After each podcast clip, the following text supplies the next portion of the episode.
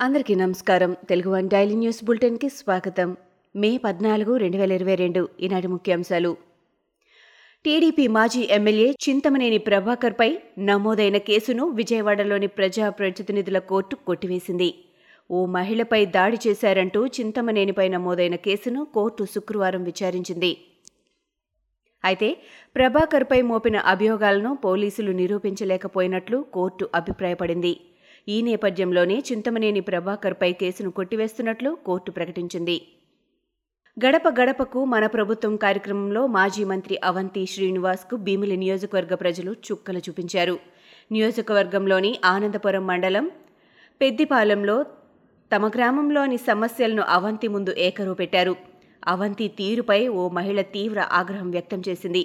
మహిళ అడిగిన ప్రశ్నలకు సమాధానం చెప్పలేక దిమ్మ తిరిగిపోయి మౌనంగా ఉండిపోవడం అవంతివంతైంది. ఏపీ ప్రభుత్వం చేపట్టిన గడప గడపకు ప్రభుత్వ కార్యక్రమంలో అధికారులపై డిప్యూటీ సీఎం రాజన్న దొర ఆగ్రహం వ్యక్తం చేశారు. పార్వతీపురం మన్యం జిల్లా తాలూరులో ప్రభుత్వ పథకాలు ఎవరు ఇస్తున్నారని మంత్రి అడిగిన ప్రశ్నకు వాలంటీర్ ఇస్తున్నారని లబ్ధిదారులు బదులిచ్చారు. మరోసారి లబ్ధిదారుల నోటి నుంచి వాలంటీర్ పదం వినిపిస్తే సస్పెండ్ చేయిస్తానని అధికారులను మంత్రి రాజన్న దొర హెచ్చరించారు. తెలంగాణ బీజేపీ అధ్యక్షుడు బండి సంజయ్పై మంత్రి కేటీఆర్ పరువు నష్టం దావా వేశారు. మంత్రి కేటీఆర్ నిర్వాకం వల్ల ఇరవై ఏడు మంది ఇంటర్ విద్యార్థులు మరణిస్తే కనీసం స్పందించని దౌర్భాగ్య ముఖ్యమంత్రి కేసీఆర్ అని బండి సంజయ్ ట్వీట్ చేశారు. బండి ట్వీట్పై గత ఆదివారమే కేటీఆర్ ఆగ్రహంగా స్పందించారు. ఇప్పుడు న్యాయవాది ద్వారా లీగల్ నోటీస్ పంపించారు. శ్రీ సత్యసాయి జిల్లా కేంద్రం పుట్టపర్తిలో శుక్రవారం తీవ్ర ఉద్రిక్త పరిస్థితులు తలెత్తాయి. Tadipatri municipal chairman JC Prabhakar Reddy మాజీ మంత్రి పల్లె రఘునాథ్ రెడ్డి మధ్య నెలకొన్న వివాదం ఉద్రిక్తతకు దారితీసింది.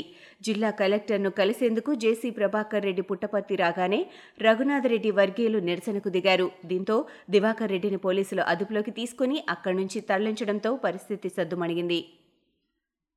ట్విట్టర్ కొనుగోలు చేసిన ఎలన్ మస్క్ అనూహ్యమైన మెలిక పెట్టారు ట్విట్టర్లో స్పామ్ ఫేక్ అకౌంట్లకు సంబంధించిన వివరాలు పెండింగ్లో ఉండటంతో కొనుగోలు ఒప్పందాన్ని తాత్కాలికంగా నిలిపివేస్తున్నట్లు శుక్రవారం ఆయన ఓ ట్వీట్ చేశారు.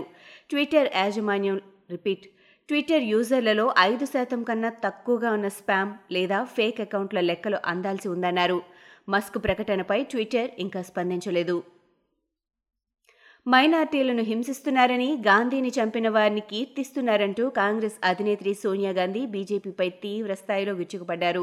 రాజస్థాన్లోని ఉదయపూర్లో మొదలైన కాంగ్రెస్ పార్టీ నవ సంకల్ప్ చింతన్ శిబిరం ప్రారంభ ప్రారంభోపన్యాసంలో సోనియా మాట్లాడారు. వచ్చే సార్వత్రిక ఎన్నికలను దృష్టిలో ఉంచుకొని కాంగ్రెస్ పార్టీ ప్రక్షాళన బలమైన శక్తిగా తీర్చిదిద్దడం లక్ష్యంగా ఈ శిబిరంలో సమాలోచనలు చేస్తున్నారు. టీడీపీ అధినేత చంద్రబాబుతో పాటు మీడియా సంస్థలపైన సీఎం జగన్ తన అక్కసునంతా వెళ్ళగక్కారు వైఎస్సార్ మత్స్యకార భరోసా కార్యక్రమంలో భాగంగా కోనసీమ జిల్లా మురుమళ్ళలో శుక్రవారం జరిగిన బహిరంగ సభలో జగన్ మాట్లాడారు. మంగళగిరిలో ఓడిన సొంత పుత్రుడు రెండు చోట్ల పోటీ చేసి ఎక్కడా గెలవని దత్తపుత్రుణ్ణి నమ్ముకొని చంద్రబాబు ముందుకు వెళ్తున్నారని వ్యాఖ్యానించారు.